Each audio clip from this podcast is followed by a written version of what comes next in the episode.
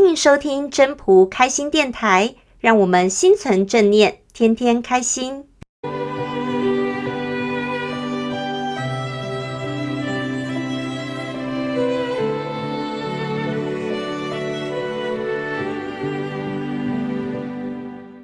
各位朋友，大家好，我是主持人 Marine。俄乌战争持续到现在，已经超过了一个月。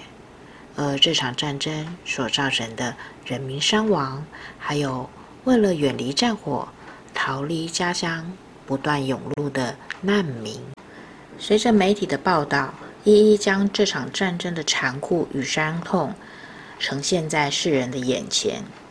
当然，还有经济上、粮食上各方面也都受到了极大的损失。对于这场战争，大家都衷心的期盼能早日结束，也期望能够早日抚平战争所带来的伤痛。今天我们依旧来听听分享人他在这场战争看到了什么。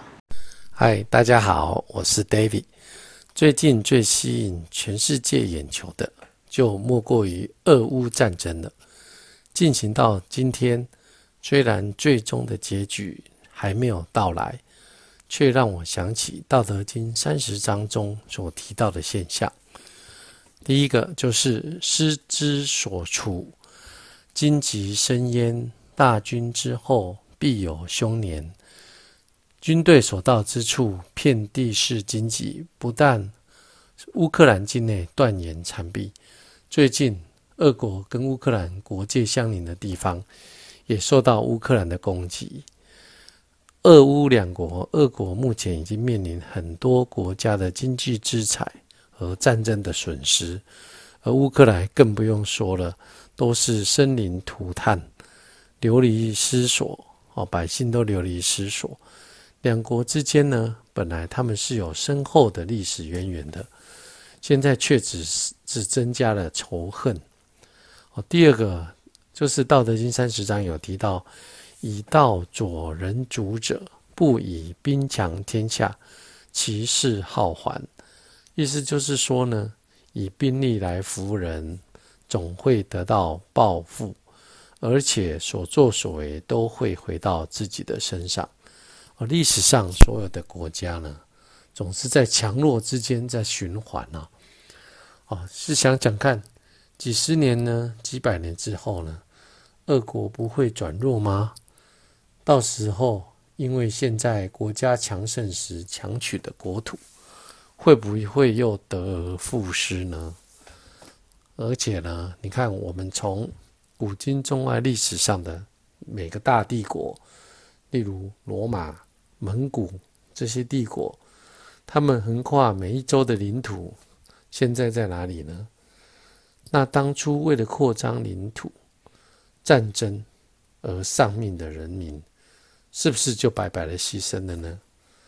就如同政治家常常夸赞的，哦，中国的汉武帝，哦，扩大了疆域，发扬了国威，但却把文景之治累积的大量财富给花光了，使国家加速走上走向了所谓的物壮则老，向下衰败的循环。那所以，所谓历史上英明的君王。就像我们常听到的那一句话：“一将成名万骨枯”，是用多少的生命来换来的呢？而且这些英明的君王，在他们的文化幻灭之后，幻灭消失的那一天，哦，举例呢，我们可以知道了，我们现在知道了，举例像玛雅文化，哦，印加帝国、亚特兰提斯这些已经消失的文化。连整个文明大家都遗忘了，还有谁知道君主是谁吗？所以说呢，这让我会觉得说，帝国是如此，我们反想到自己的人生，人生不是个人的人生，不是更渺小短暂吗？